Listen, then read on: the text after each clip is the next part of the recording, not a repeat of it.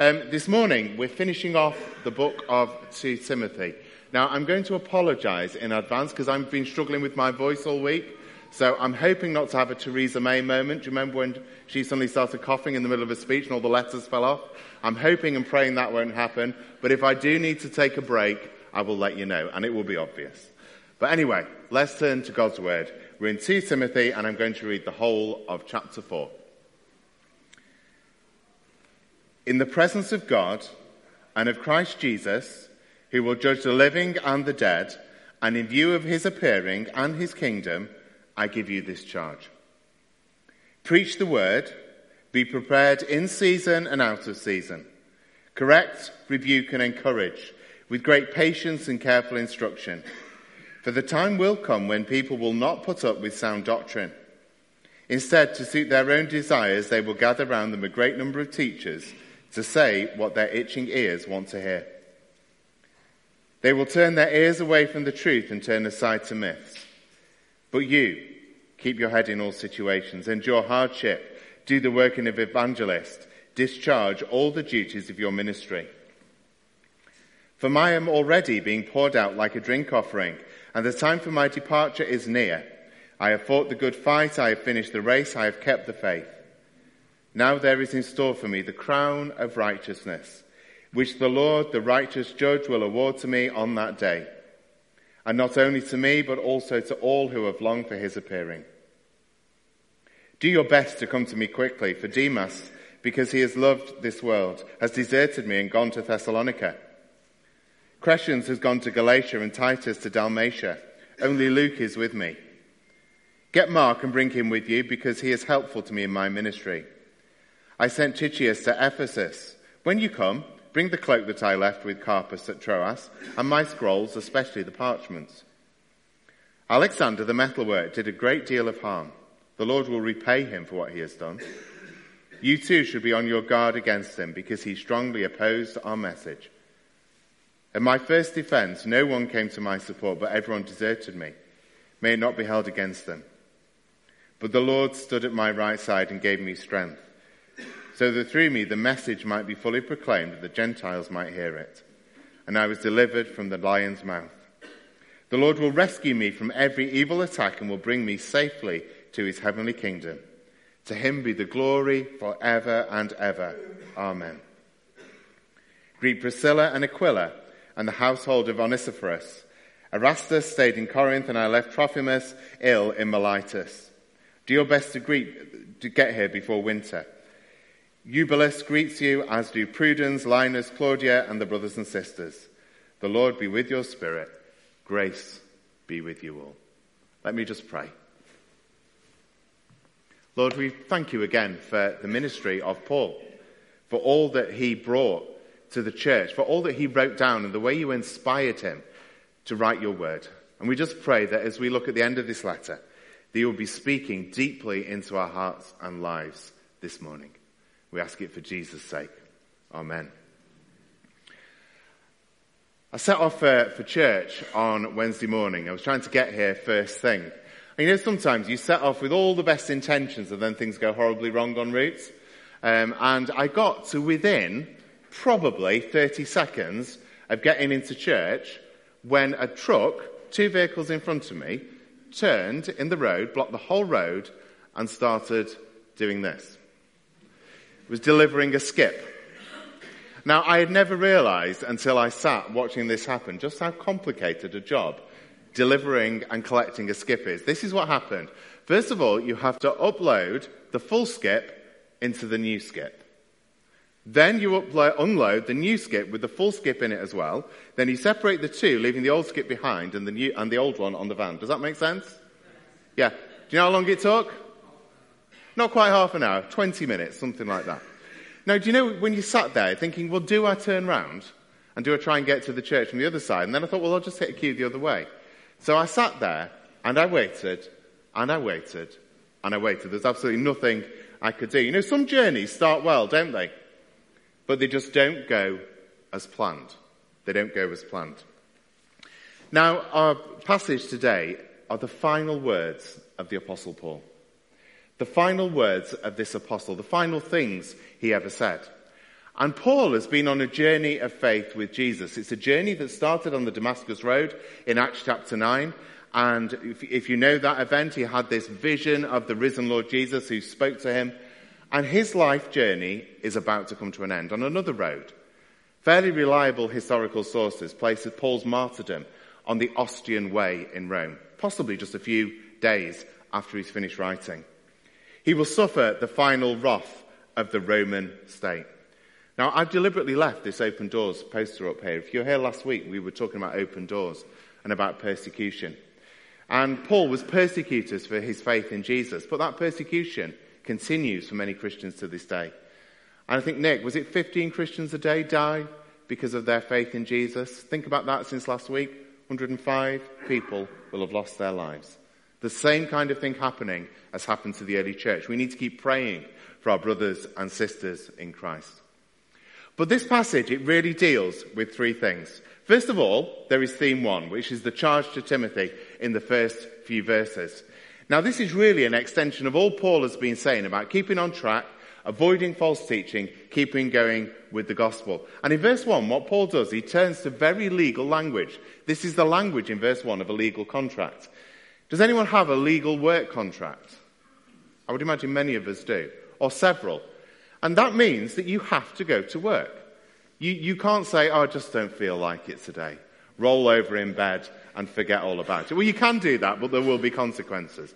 You know, if I suddenly decide, you know, I'm under covenant um, as a minister here in the church, and if I suddenly decided this morning, I don't feel like preaching, I'm just going to go and sit in the garden and make a coffee, there would be consequences. There would be phone calls that would happen, and I would probably have some quite irate people at the other end um, speaking to me. We're under contract, aren't we? Many of us are under different kinds of contract. And essentially what Paul is saying to Timothy is you are under contract to preach the gospel and to teach about the good news. But it's not an earthly contract, but it's a contract that comes, it's a charge that comes from the throne room of heaven. Of the Lord Jesus who will soon appear and God the Father. And it's this complex, formal language. And the charge is to preach, share, correct, and encourage.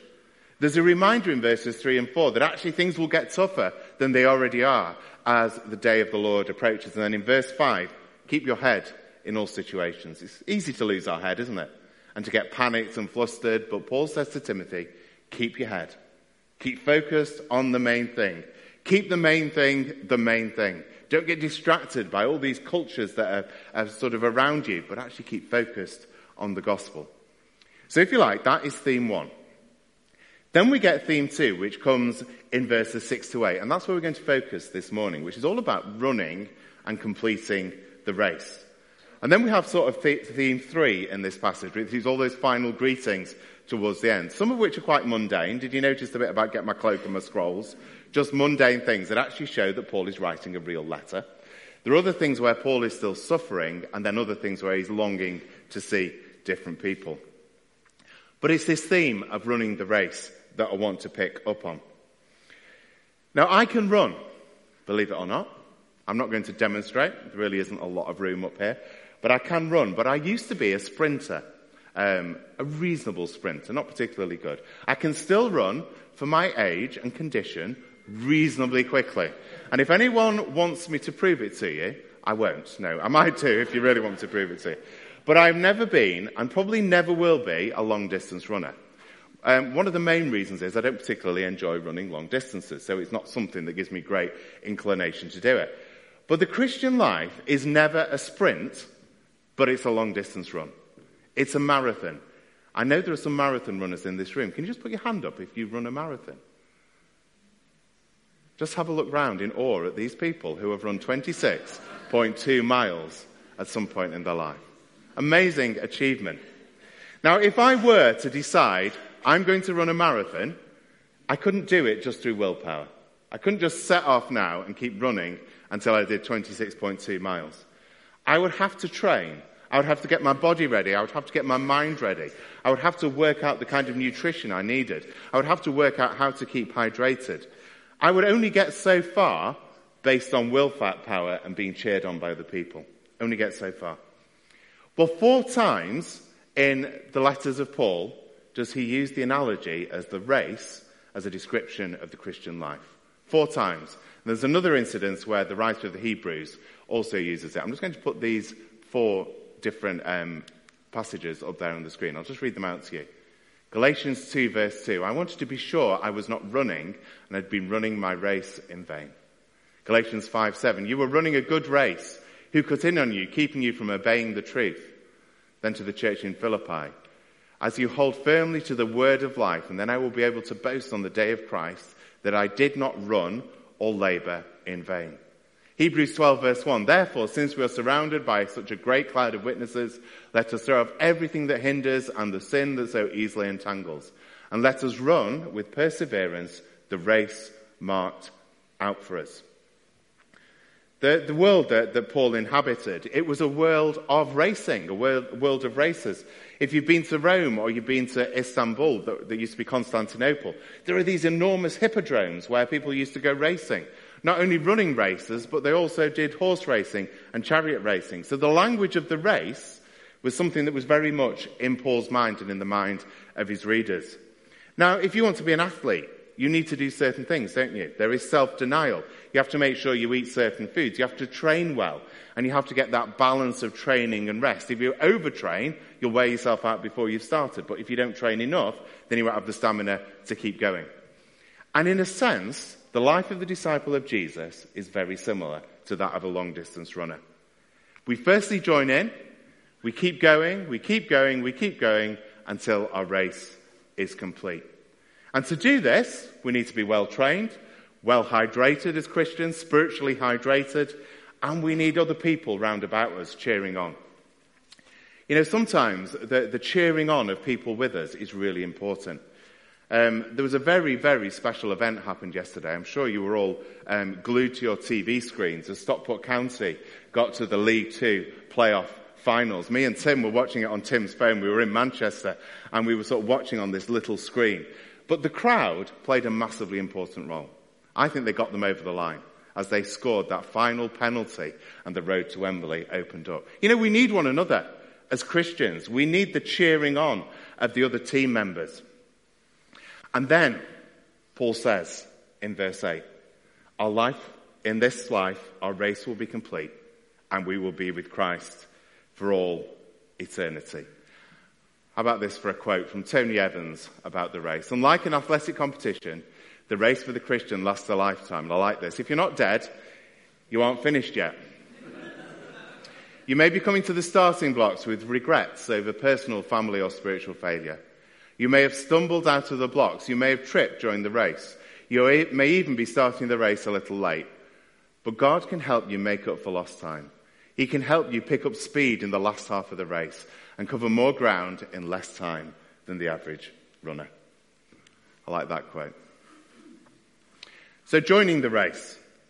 Paul has joined the race of faith on the Damascus Road. That's where he first realizes that Jesus is the Messiah that God has sent to Israel. Um, he does not become a Christian, and this is really important to say. He does not sort of become a Christian in terms of a full conversion on the Damascus Road, but rather he realizes the truth of who Jesus is. So he's already been a God fearing Jew, and now he accepts Jesus as Messiah. I think it's important that we get his starting point right. He then goes and spends time with the disciples. And as he hears from the disciples, I'm presuming they chatted about Jesus' life, his ministry, the teachings, all about the kingdom of God. And he has joined in at this point. You see, the first thing we have to do if we want to be a runner in the life of the discipleship is to join in. We have to join in with the race. It's that time of year, isn't it, where sports days are starting to happen in many primary schools. And it's a while ago since I went to a primary school sports day. But I can remember, not, not so much when we uh, had our boys at Statham, but when we lived in Epworth, the church there, um, where, the school there, sorry, when we went to sports days, they would always have a parents' race. Anyone been to one of those sports days where you have a parents' race or, or a grandparents' race even, or whatever it might be? And I can remember sitting there, looking around, thinking, am I going to join in? Boiling hot day. It was always hot days at sports days. Am I going to join in? And then I look down and I see that one of the dads is a bit further down, is a football trainer. And I see that somebody else is a really athletic kind of person. And I think, forget it. I am not joining in. I'm not joining in to humiliate myself. So I just stay sat there. And I become a race spectator rather than a not a participator.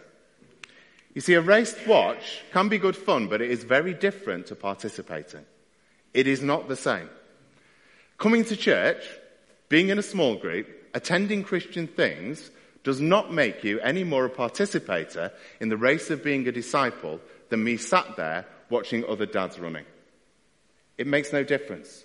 We have to say, yes, count me in to being part of this race. And just today, if you're sat here and you have never joined in that race of faith, if you've never said that first yes to Jesus, that yes to his offer of forgiveness, that yes to being born again of water and the Spirit, that yes to saying, I give my life to him, can I encourage you? Join in the race. It's the best race you will ever be part of. It's the race of, um, with Jesus, the race of discipleship. And if you want to join in that race this morning, our prayer team will be around at the end of the service. Please go and chat to them. Pray with them. Come and talk to me. Talk to George or one of the other leaders. The race has to be joined to be run. And Paul joins it on the Damascus Road and it finishes for him in the imperial city. But one other interesting thing about this race is it's also a relay race. Because the race of discipleship does not finish with Paul. And one of the key themes of 2 Timothy is that he wants to pass the baton on to a new generation. Paul at this point is in his mid 60s, but it's not age that will get the better of him, but it's the Roman state who will martyr him. But he has to make sure that there is a new generation coming up behind him who know the gospel well enough, who know it um, inside and out, and are able to teach it to the generation after that. Two weeks ago um, was Coronation Day, wasn't it? And I think I mentioned we had a street party on our road, and I was chatting to, to one of our neighbours who was telling me he'd been watching a film on Netflix all about Anglo-Saxon England. And he said a lot of it was set round here. And he was, he was quite impressed by this fact, and he was going on all, all about it. If you were here a couple of weeks ago, you'll remember I had an image of um, the pub in Thelwall with the words on it, um, this city of Thelwall was founded by Edward the Elder in 924, and it was set about that time. Well, I learned something new a couple of weeks ago. I learned that the River Mersey was the northern boundary of Mercia, the ancient Anglo-Saxon kingdom of Mercia. Who knew that? Anybody? There's Andy's there putting his hand up very gingerly. gingerly. Here you go. Here is a map. Now that was exciting, but it wasn't exciting as this. You can tell how boring I am. Um, as I look out of my bedroom window, I can not only see the kingdom of Mercia, a little bit of it, but I can also see into the kingdom of York. And outside our bedroom window, probably about 200 yards away, used to be an international border. And it was there for about 400 years. But you know what? There's only Andy Prescott remembers it. Everyone else has long since forgotten. You know, things just get forgotten over time, don't they? Things of the ancient world, things that um, stood for 400 years, have long since been forgotten. Why on earth am I telling you this? Well, I think sometimes we forget that we stand as Christians on the shoulders of giants who have gone before us. There is an unbroken line right back to the Apostle Paul of people who have picked up the baton and taken it on, and we do well to remember their stories. There's a book written by John Piper called 21 Servants of Sovereign Joy. I'm not going to go through all of them this morning. Um, I'm just going to go through 10 names. Some of them I've added, so they won't be in John Piper's um, original list. But these are some of the key names in the history of the church. These are some of the giants whose shoulders we stand on, who have passed the baton over to us. Athanasius lived a long, long time ago. But he said this, he said, let us also make it our earnest care and aim to guard what we have received. He was doing exactly the same as what Paul was doing a couple of centuries later, making sure the gospel was passed on. Augustine of Hippo, I quote him quite a lot, but he was basically a sex addict before he became a Christian. He literally slept with anybody. And then after then, he became such a proponent of grace because he realized God had a lot to forgive him for, and God had forgiven him for a lot. And he walked this wonderful life of freedom and wrote books that are like this thick. If you want to borrow one, let me know. And then I'm going to somebody who are unknown, the copyists of the Dark Ages, who watched the coronation and saw the Canterbury Gospels. Do you know those were written in the 6th century in Italy and then brought over to this country? And throughout the Dark Ages, many men and women, monks and nuns mostly, um, would sit and scribe out the scriptures, the book of Kells, the Lindisfarne Gospels, and they would take great care so that we have the gospel to be received. Martin Luther, a little bit, well, quite a big jump now. Um, he was the first of the main reformers. Justification by faith. We're saved by faith. Forget all the trappings that had sort of piled in round the church. William Tyndale in this country, um, he was somebody who translated the Bible into English. And the Bibles that we have before us today, if you turn to 1 Corinthians 13, most of the language, even in the NIV, is pure Tyndale. It's what he wrote, it's the way he translated the Greek that has had such an influence on us. John Wesley, the great reformer and revivalist, he taught about the importance of holiness. I'm also going to mention his mother, Susanna, who was a remarkable woman. They had loads of children, loads of children. And everyone knew in the house when she was praying because she put a penny over her head and sat there for half an hour. And she would pray for a family. And John Wesley, Charles Wesley, they were some of the most influential Christians then in this country. William Wilberforce, the abolition of slavery, somebody who realized that evangelical faith on its own needed to change our morals and needed to change the way we thought about one another. C.S. Lewis, we're into some people's living memory by this time. Somebody who argued for the Christian faith um, in a most effective way and also wrote some brilliant stories as well. Corrie ten Boom, um, the most recent one on this list, who was somebody who just shows us what forgiveness is all about, incredible ways. And then I've just put a question mark. Who passed you the baton?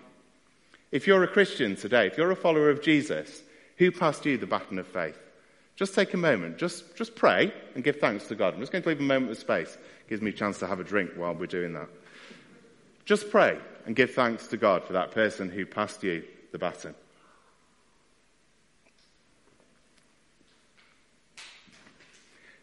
So the race is one we've joined in. We do well to remember and give thanks to all those who've gone before us. And the gospel if we keep sharing it, will get passed on. It will get passed on to generations ahead of us.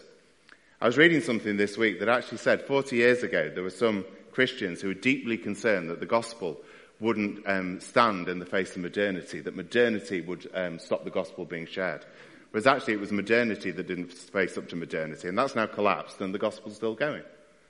The gospel will keep going if we keep sharing it. So let's look about how we keep going. For those of you who've run a marathon, I would imagine it's hard work. Can you nod at me if it's hard work? Yeah, I'm seeing a few nods. It's hard work. You have to not only be physically fit, but mentally fit as well. Um, I could probably think more about a 5K, you know, that kind of slightly shorter run, but even that is hard work. It's hard work to get your body ready for those things. Hydration is key. You can't run for long without replenishing yourself. Keeping going as a Christian is actually tough at times. Sufferings may knock at the door of our hearts. We may have problems in churches. We may have our own lack of self-discipline and we just get out of the habit of reading God's word or praying or meeting together. But Paul reminds Timothy of the need of other Christians around him to keep them going. And he says in verse 2, this is that declaration again. Correct, rebuke, and encourage with great patience and careful instruction. And so Timothy is to ensure that the next generation are well equipped, that they, they, they are preached at, they, they receive the gospel well. Now, I wonder sometimes when we come to God's word, do we approach it in the right manner?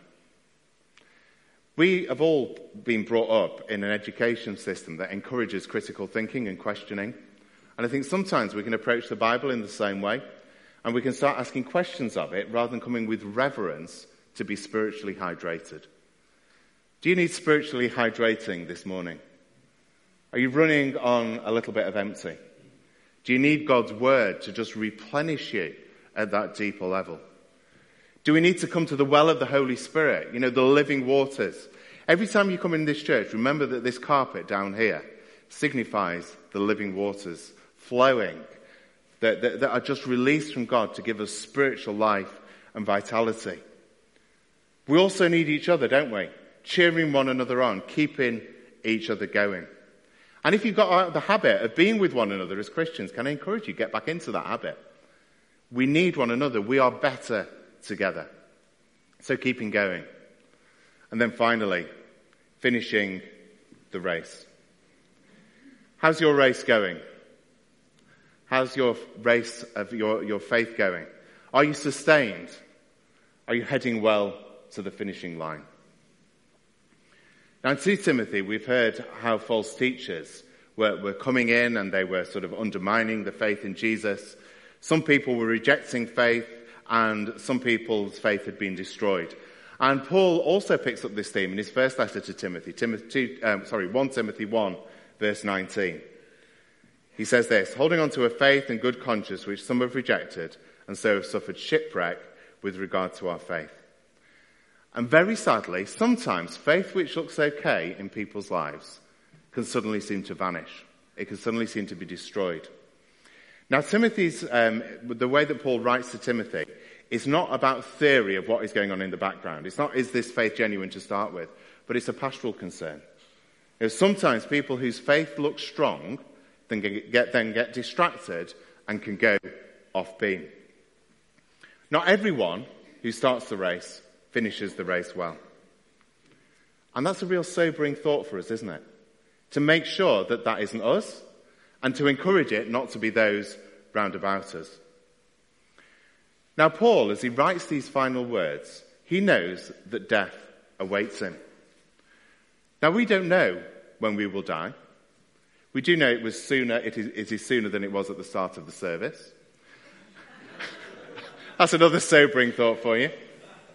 We also know that the older we get, the more likely it is to be sooner, although that is not guaranteed. Sometimes, sadly, death just breaks into our experience and cuts the life really short.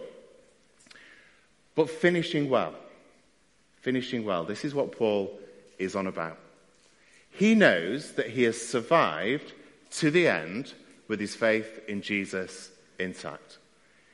He knows that martyrdom is around the corner. He knows what is coming, and he knows that his race is complete. He has not descended, as is so easy to do, into cynicism, bitterness, regret, what ifs, all those kind of things. But rather, he is still absolutely passionate that Jesus is who he says he is. That the gospel is God's power for salvation. And finishing well is so important. Finishing well is so important. And we get this in verse 8. Now there is in store for me the crown of righteousness, which the Lord, the righteous judge, will award me on that day. And not only me, but also all who have longed for his appearing. If you finish a marathon, you probably get an award for finishing it. You'll get a, a medal, you'll get something to say, well done. Now, this is slightly different in terms of what Paul is talking about. Because there are two words in there that I think are really important the crown of righteousness and the Lord who is the righteous judge. This is not something Paul has earned. Paul does not earn a finishing line um, commendation through good behavior. We do not earn our way to God. We are God's because of what Jesus has done for us. The one who is fully righteous gives us his righteousness. And so we get that crown because Jesus has won it for us. But Paul has kept on track. And I just love this image. You know, that Paul, sadly martyred for his faith, comes over the finishing line to a royal welcome from the King of Kings from Jesus, his friend. He has kept going to the end. And so the question, how are we doing? How is your race going? Are you hydrated on the journey? Are you being cheered on by those around about you? Or is the reverse true? Have you got a bit spiritually dehydrated? Are you actually feeling in need of refreshment? Have you got a little bit out of track and actually there are those around you who aren't cheering you on because you're not in the right place? There are those pulling you rather than cheering you. I just want us to spend a moment and just think for a moment, how is your race of faith going? If you've joined in, if you're running, if you're aiming for the finishing line, how is it going? I'm just going to leave us some space, just a couple of minutes, and then I'm going to pray for us.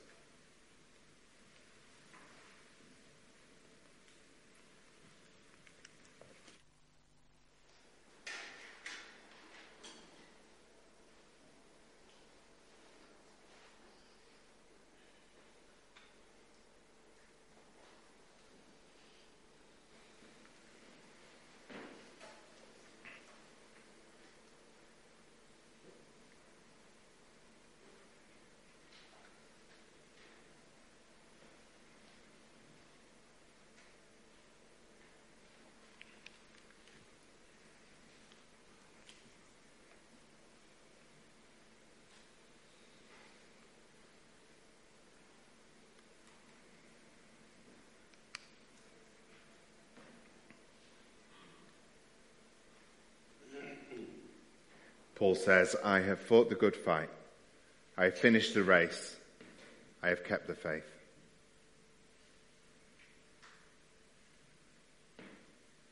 It's reminded of the words of a very old song that I used to sing.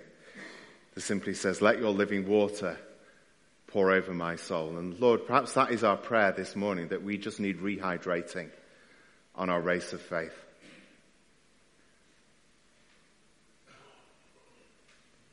So perhaps now, just even in the stillness, perhaps just reach out to the Lord and say, Lord, by your Spirit, would you refresh me?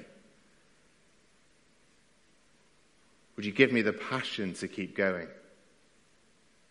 Making us thankful for those who pass the baton of this race onto us and those who are urging us forward. Lord, would you keep us faithful?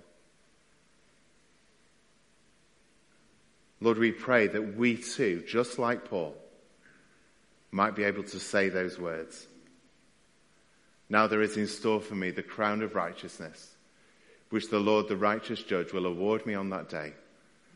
Not only me, but also all who have longed for his appearing. And Lord Jesus, as we take communion in a few moments' time, we do long for the day when you return, when all sadness and sickness is gone, and when we can be with you forever.